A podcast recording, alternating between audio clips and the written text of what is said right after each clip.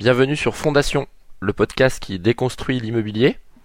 Dans cet épisode 4, nous allons discuter optimisation fiscale de l'investissement locatif avec Antoine Chartin et Céline Périssot.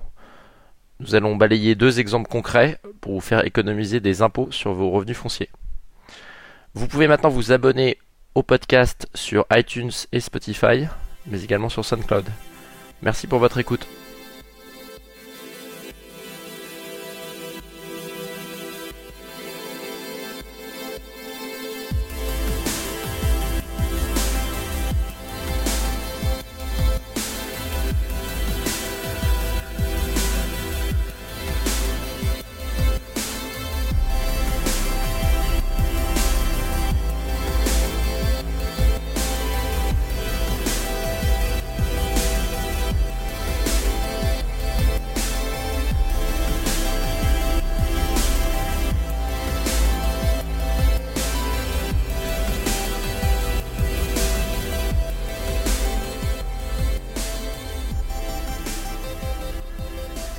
Parti. Euh, bonjour Céline, bonjour Antoine. Bonjour Mathieu. Bonjour. On est dans les bureaux de Comptable Imo, euh, rue de Londres à Paris. Euh, on va parler sur cet euh, épisode de fondation euh, d'optimisation fiscale pour des investisseurs locatifs. Euh, donc le sujet est assez euh, vaste, on va essayer de se limiter à deux exemples simples sur, de montage. Euh, Expliquez-nous ce que vous faites chez Comptable Imo, comme ça ça nous permettra de... D'accord. Alors, en gros, Comptablimo, c'est un cabinet d'expertise comptable qui est spécialisé dans la comptabilité de l'investissement. Euh, et du coup, principalement de l'investissement immobilier. Euh, ça veut dire qu'on va accompagner euh, notre clientèle investisseur sur euh, l'optimisation euh, et la déclaration euh, de leurs investissements euh, locatifs. Donc, euh, ça va se traduire par plusieurs types de comptas. Euh, on va avoir donc le loueur meublé non professionnel, donc on va parler tout à l'heure, euh, donc qui permet donc d'optimiser son revenu en faisant de la de la déclaration euh, meublée D'accord au régime réel. Et euh, donc le second sujet qu'on va dont on va aussi parler, c'est la société civile immobilière, donc qui peut être à l'IR ou à l'IS, qui est un outil patrimonial très très intéressant, un petit couteau suisse patrimonial euh, que beaucoup d'investisseurs utilisent. Et ensuite, évidemment, on traite d'autres sujets euh, comme la SRL de famille ou la holding familiale, etc. D'accord, mais les deux sujets principaux c'est... La SCI et le loueur et meublé SCI. non professionnel. D'accord, donc on va parler de ça. Euh, on va essayer de voir comment ça permet de réduire ses impôts sur les revenus fonciers, parce que c'est quand même l'objectif. Exactement, c'est l'objectif. J'ai pris un, un cas classique euh, d'un client avec un- une valeur du bien à, à 150 000 euros à peu près, D'accord euh, des loyers qui sont, euh, qui sont à 9 000 euros. Donc j'ai fait la, la simulation. L'avantage principal du LMNP, ça va vraiment être cette notion d'amortissement du bien immobilier. Ouais. Donc on va créer une charge fictive qui est liée à la valeur du bien qui va permettre forcément de venir réduire l'imposition. 4% de la valeur de- du bien, alors 4% de 85%, donc dans le cas de 150 000 euros, euh, 85% ça fait grosso modo euh, 125, et 4% de... En termes d'amortissement, par an, on est à peu près à 4500 euros D'accord, 4500 euros de déduction fictive en fait, c'est de l'argent qui Exactement. est jamais sorti. euh, de la poche du client. Ouais. Et c'est effectivement cette charge-là qu'on va pouvoir déduire des loyers. Des 9000 euros. Exactement. Donc si on a 4 4500 euros de charges fictives et disons euh, 3000 euros de charges réelles, ça fait 700 7500 euros de déduction. À la fin, sur les 9000 euros, on n'a que 1500 euros de revenus imposables. Bah là, sur, euh, sur ma simulation, j'ai euh, un revenu euh, imposable en meublé, donc qui est de, de 1450 euros si, euh, si Je j'arrondis. sais pas concerté, mais euh, j'avais Voilà, c'est à peu près ça. Donc effectivement, là, on est à, on est à 1450. Donc j'ai fait la simulation sur, un, sur une tranche d'imposition euh, de 14 et de 30% en fonction de, de nos clients. Donc ce qui est très simple, c'est que en revenu LMNP, comme on le disait, donc on a euh, un- une imposition qui est de 685 euros sur ces 9000 euros de, de loyer. Ouais. Et sur une tranche, sur un taux à 14%, on est à 450 euros d'impôt annuel.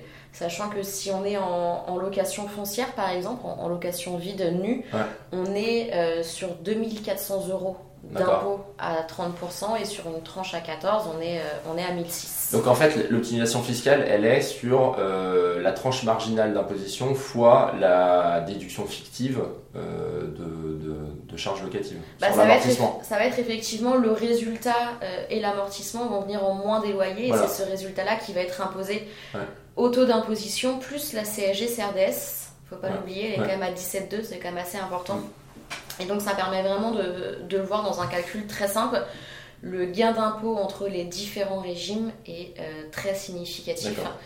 Donc pour les clients, effectivement, le statut LMNP est très avantageux. Alors, euh, moi de ce que j'avais compris, c'est que euh, du coup cette, cet amortissement fictif, il est de grosso modo de 2-3%, et qu'il est d'autant plus intéressant que le rendement locatif de ton bien est faible. C'est-à-dire que par exemple à Paris, si tu as un rendement locatif de 2, 3, 4% et que ton amortissement fictif est de 2, 3, 4%, tu peux te retrouver quasiment à plus payer d'impôts du tout. Tout à fait. Alors que tu peux toucher 2-3 000 euros sur un appartement qui est euh, important à 100, 150 mètres carrés. Exactement. C'est pas le cas classique que tu as présenté Non, bah, là j'ai voulu prendre une simulation classique où effectivement je tombe avec un résultat positif.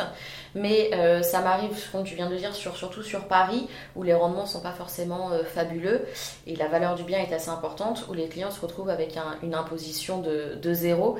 Et également euh, aussi sur les valeurs du bien qui sont importantes. Quand on dépasse les 300, 350 000 euros de la valeur du bien, c'est de plus en plus intéressant parce que l'amortissement est également de plus en plus conséquent. Et c'est proportionnel, c'est proportionnel à la valeur, alors que le le, coût qui est de maintenir une comptabilité avec des amortissements, euh, un bilan fiscal, etc., lui, il est à peu près fixe. Je ne sais pas combien vous, facturez à vos clients pour un bien de 150 000 euros. Alors, euh, que ce soit à 150 000 ou à 700 000 euros, euh, les honoraires sont exactement les mêmes parce que pour nous, le travail reste le même. Qui est de combien, du coup? Il est de 576 TTC. D'accord. Donc là, sur 150 000 euros de l'actif à 9 000 euros de loyer, on gagne de 3 000 euros de loyer, d'impôt, de, pardon. Oui. Et ça a comparé aux 500 euros que ça coûte. Alors, pas tout à fait. Parce Antoine, tu avais une remarque Non, en, fait, euh, effectivement, nous, ce qu'on compare, ce qu'on voit en général, la moyenne, on avait calculé euh, euh, une fois en moyenne combien on faisait économiser à nos clients grâce au régime LMNP et au régime réel. C'était en gros 2500 euros en prenant en compte le coût de comptabilité. D'accord. En sachant que le coût de comptabilité TTC dont a parlé Céline de 576 pour un bien, donc qui est très dégressif, qui est ensuite entre 80 et 120 euros pour le bien supplémentaire, c'est la même ah, fiscale. Euh, ce, coût, dans pas mal de cas, alors pas dans tous les cas pour pas donner des faux espoirs à tout le mmh. monde, mmh. Euh, en fait, le, les honoraires de comptabilité vont pouvoir être remboursés sur les impôts de l'année suivante euh, grâce au, au, CGA, donc le centre de gestion, agréé. Euh, qui permet, euh, qui vient vérifier en fait le travail de l'expert comptable. Et euh, quand on adhère au CGA, en fait, ça veut dire qu'on opte pour le régime réel. Dans ce cas-là, l'État vous récompense mm. et, et, vient en fait vous rembourser les deux tiers de ce que vous avez dépensé en honoraires sur vos impôts en pure réduction. C'est comme si c'était comme si les cours de maths de votre enfant euh, qui sont à 50%. C'est un crédit d'impôt, c'est pas une charge déductible dans le. C'est une, une, réduction, d'impôt. Parce que le, le crédit d'impôt, la différence, c'est que si on est en déficit, donc si l'impôt nous doit de l'argent, en crédit d'impôt, l'État nous rembourse. En réduction d'impôt, il nous rembourse ah oui, d'accord, c'est pas le cas. Donc c'est un détail, mais euh, voilà, que les 500 euros, tu les payes pas vraiment. Enfin, Voilà, on en paye en, en fait euh, deux tiers si on a droit au CGA, mm. ce qui est le cas dans 70-75% des cas, les gens ont droit au CGA. Ils, donc on a deux tiers qui sont remboursés sur leurs impôts et un tiers qui vient en charge, comme la taxe foncière, comme l'amortissement, etc., du loueur meublé non professionnel. Alors la, la, magie du LMNP, c'est que euh, cet amortissement euh, de la dépréciation de l'actif, oui tu le retrouves pas à la revente. Exactement. en fait, la plus-value, elle, elle est normale. Avec, euh, on reste sur la plus-value des particuliers. Voilà, c'est-à-dire que prix d'achat, euh, prix de vente et éventuellement un amortissement en fonction de la durée de détention. Mais euh, l'actif déprécié, il ne pas, il rentre pas dans le calcul. Donc, contrairement à la SI et à l'IS qu'on va voir après, Exactement. Euh, c'est vraiment un amortissement fictif que, qui, qui, est gagné quoi qu'il arrive. Tout à fait. C'est vraiment l'avantage qu'on a sur le, sur le loueur meublé, c'est qu'on a et l'amortissement et la plus-value des particuliers. Mm. Donc euh, il faut certes tenir une comptabilité, mais pour le gain gagné, il faut le faire. D'accord.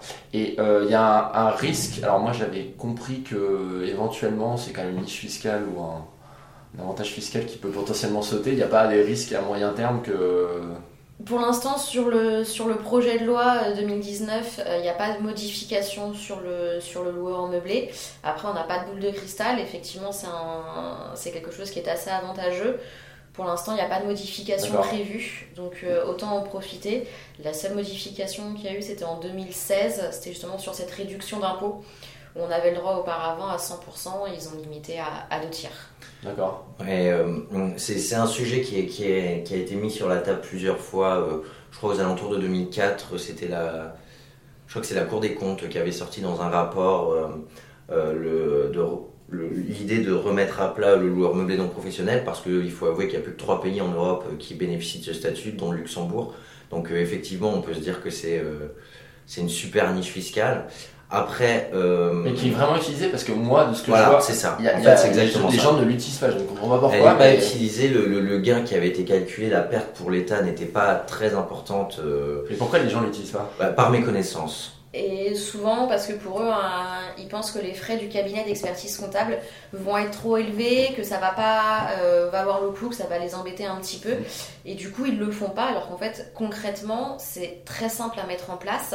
Euh, la comptabilité, comme l'a dit Antoine, on a deux tiers en moins, donc c'est pas ça qui va faire le, changement, mm. mais c'est par un, manque de connaissances tout simplement euh, que, qui n'est pas fait correctement. Mes camarades euh, qui sont à Paris, qui sont à une tranche marginale élevée, qui louent parce qu'ils sont partis, personne ne connaît, alors que le moindre jardin ou investissement Pinel absurde, ils en connaissent les moindres détails, et ça, ils connaissent pas, ils payent 40% d'impôts sur 2500 euros de loyer. voilà.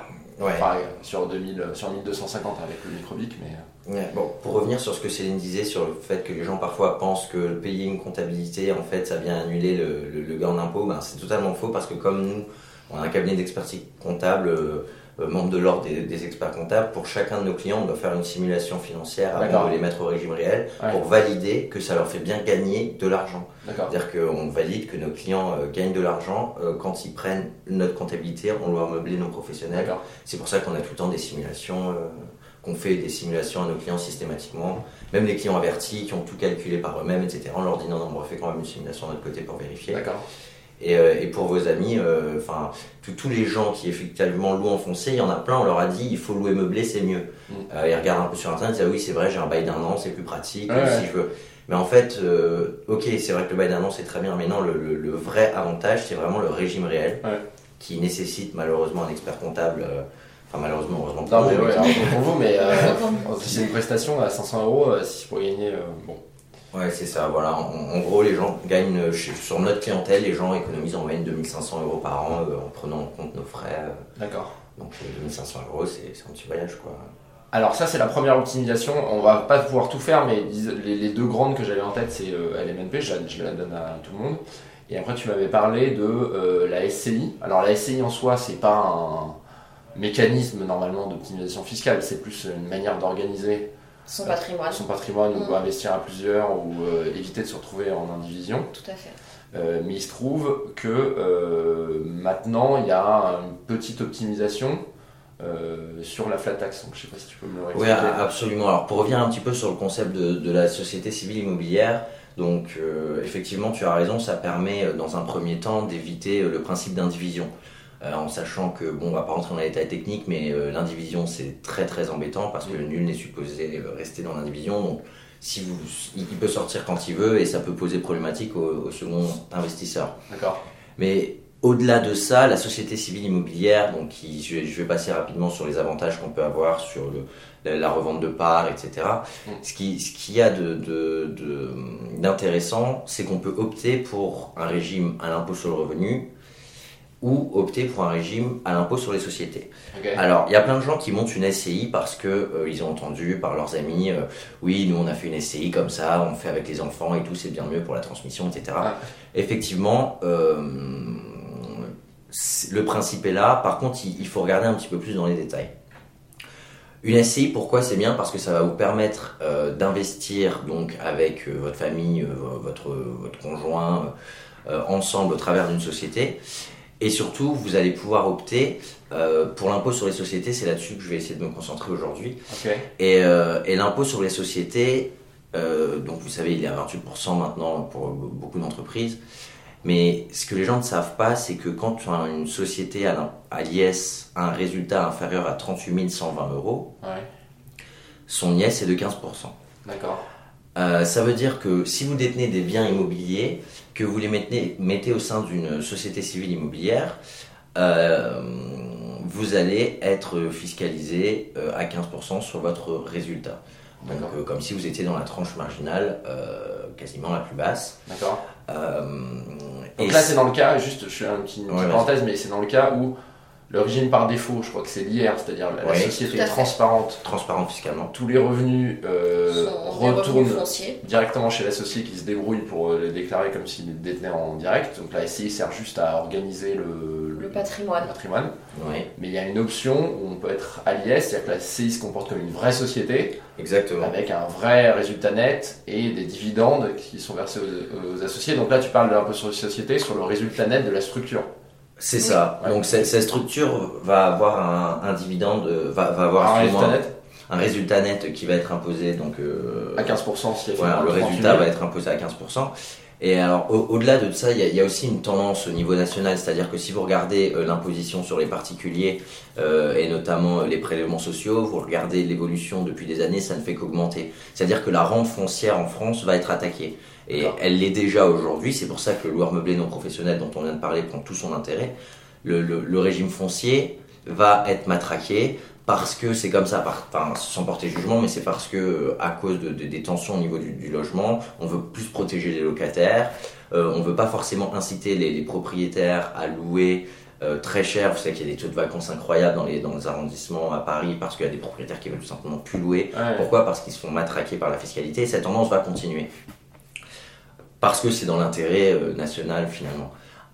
Alors que la fiscalité sur les entreprises, on voit bien que la tendance, il faut savoir être dans le bon wagon, Ouais. cette tendance, elle est plutôt à alléger la fiscalité qu'il y a sur les sociétés.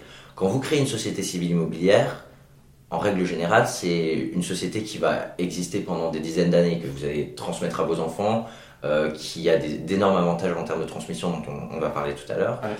Mais ça vous permet de vous créer en fait, or c'est un mot un peu interdit, mais votre petit paradis fiscal. C'est-à-dire Ouais. que vous avez une société qui est fermée au niveau de sa, qui a sa propre fiscalité, donc détachée de la vôtre. Ouais. Donc si vous, vous, euh, vous- votre salaire prend beaucoup et que vous êtes en foncier, d'un seul coup tous vos investissements deviennent moins intéressants parce Ouais. que vous avez monté de tranche.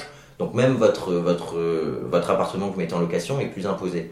Là, dans votre société civile immobilière, ça change rien. Elle va continuer d'avoir sa propre fiscalité. Si vous partez à l'étranger, par exemple, vous avez des biens en foncier, vous décidez d'aller euh, faire trois ans dans n'importe quel pays, vous allez parfois devoir vous prendre la tête et parfois payer un avocat pour comprendre comment est-ce que vous allez déclarer vos revenus fonciers en France, etc.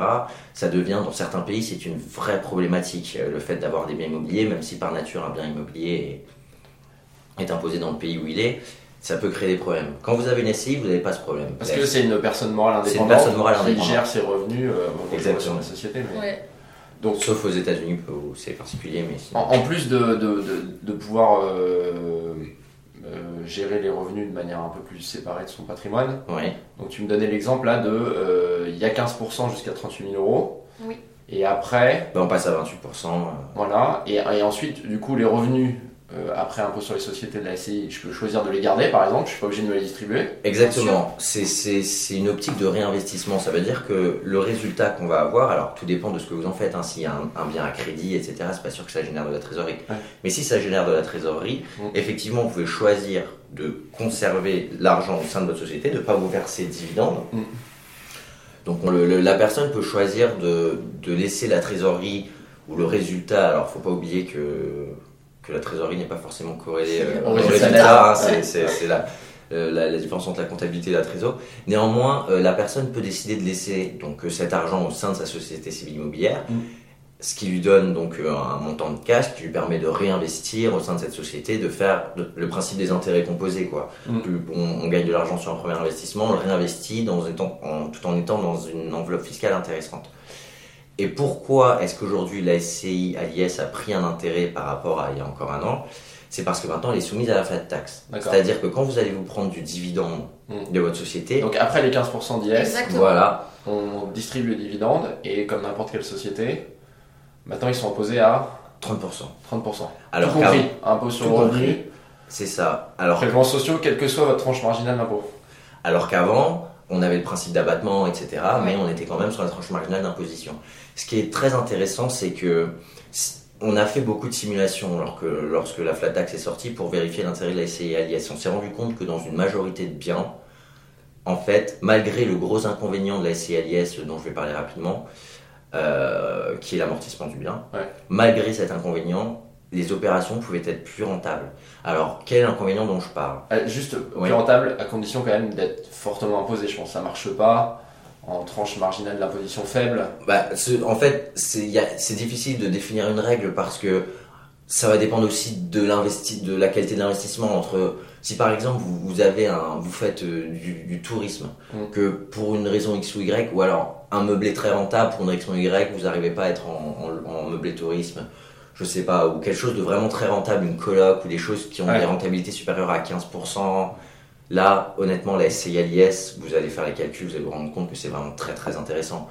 Euh, et c'est d'ailleurs beaucoup d'investisseurs qui ont ce type de bien optent euh, de base souvent pour la SCI à l'IS. Mais je comprends pas. Pourtant, euh, l'imposition de l'associé qui reçoit les fonds, elle dépend pas de la rentabilité de la société. C'est-à-dire que Bah si, parce que moi, le, le- le- le calcul que je vous ai fait, c'est vraiment pour la personne physique. C'est-à-dire, une personne physique, Ouais. si elle doit choisir entre prendre un bien en foncier classique ou en LMNP classique, Mm. ou prendre un bien au travers d'une SCI à l'IS, puis après récupérer son argent en, par exemple, liquidant la SCI. D'accord.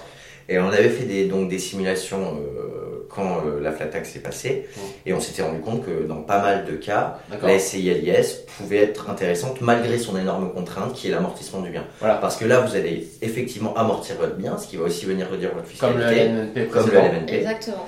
Par contre, Ouais. la valeur de votre bien immobilier au bilan va diminuer. Et donc à la plus-value. La plus-value va être très importante. Donc, donc le, le, La- imaginons on achète 400 000 euros. Ouais. En fait, comme en LMNP, on dévalue de 4%, 2,5% par an. En fonction Voilà. effectivement de la valeur pour Voilà. l'amortissement. Sauf qu'à la fin, on calcule le prix de vente, mais le prix d'achat, c'est pas le prix d'achat initial, C'est c'est le prix d'achat initial amorti. Donc, Amorti, c'est ça. Exactement, moins les amortissements qui ont été donc on peut finalement quasiment payer de la plus-value sur le- la Sur valeur euh, de vente. Ouais. Ouais, on paye, ouais, exactement. Ce qui est quelque chose qui refroidit énormément les investisseurs quand on leur dit ça comme ça. Mais on se rend compte que dans pas mal de cas, en fait, euh, euh, ça peut tout de même rester plus, ren- plus rentable. Et dans une grande partie de cas, hein, pas, pas dans, dans une minorité. Et euh, Mais c'est la, plus-value sur la cession de l'actif. ouais, c'est ça. Donc faut, Donc faut, c'est au sein de la société. faut limite pas vendre les. Bah, c'est effectivement ça en fait. Moi, ce que je préconise à mes clients, c'est une SCI à l'impôt sur les sociétés, c'est très bien, c'est très avantageux, mais dites-vous que c'est des biens que vous voulez garder, que vous voulez transmettre. C'est pas pour les revendre dans 4 ou 5 ans. Ouais. Si vous souhaitez les revendre dans 4 ou 5 ans, faites quelque chose de simple, faites un loueur en meublé, non professionnel, on reste en location meublée, on a l'amortissement et on reste sur la plus-value des Qu'on particuliers. peut faire via une SCI à l'IR. Le loueur en meublé? Euh, ouais, Non, non. non, non. Le Donc si je veux m'organiser à plusieurs sur un, Un meublé. un, un meublé, c'est forcément lié. C'est forcément euh, la Ouais. SCI à l'IS. Ou SRL de famille, mais c'est beaucoup de contraintes. Ok. Et du coup, effectivement, le, le- ce qui va faire la différence entre quand on fait prend la décision entre un loueur meublé non professionnel et une SCI à l'IS, si on fait des simulations et on se rend compte que dans les deux cas c'est intéressant, c'est ce qui va faire la différence, c'est l'horizon d'investissement. Et si on a vraiment envie d'acheter ce bien pour le transmettre à ses enfants, euh, parce qu'on se dit qu'on crée du patrimoine familial et, euh, et on voit que les gens détiennent leur bien vraiment très longtemps en règle générale, D'accord. la SCI à l'IS va avoir un très gros avantage sur la transmission, euh, notamment grâce au démembrement. D'accord. Euh, Explique-moi rapidement le démembrement, je vois ce que c'est, mais peut-être. Alors, le, le- le démembrement, en fait, la pleine propriété, euh, à l'intérieur de la pleine propriété, vous avez en fait la nue propriété et l'usufruit. Donc, la nue propriété, c'est celui qui possède, et l'usufruit, c'est celui qui en jouit, c'est-à-dire qui utilise. Vous pouvez en fait diviser la pleine propriété en usufruit et nue propriété. Donc les gens euh, qui ont un notaire qui les conseille un peu savent très bien de quoi je parle. Ce qui, ce qui permet, donc ce qu'on fait souvent, c'est qu'on va donner la nue propriété à des enfants. Mm. Et les, les, les parents qui utilisent encore les biens vont conserver l'usufruit. Ça veut dire qu'ils continuent de les utiliser. Donc si vous avez une, une pleine propriété qui vaut 100 000 euros, on va avoir un calcul en fonction de l'âge de l'usufruitier, donc l'âge des parents en l'occurrence. On va dire, voilà, l'usufruit vaut 50% de la pleine propriété, vaut 40%, vaut 30%. Ok. Et on va calculer donc une donation qui est faite. De la nue propriété. Voilà, ça c'est quelque chose qui c'est une donation. Et le fait de le découper permet de passer sous certains seuils. Alors déjà quand on découpe, là, là on parle d'un bien en direct, hein, on parle pas de SCI. Ah ouais. Quand on compte sur un bien en direct, effectivement vous découpez, ça, ça vous permet de, de, de, de, faire une donation pour moins cher.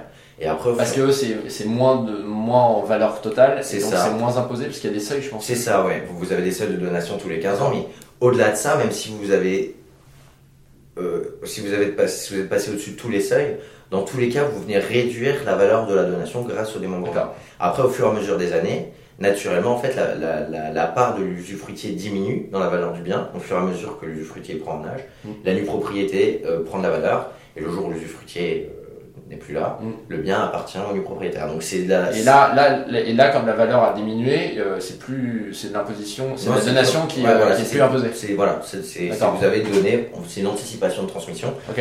euh, ce qui est encouragé d'ailleurs par, Oui. par l'administration fiscale.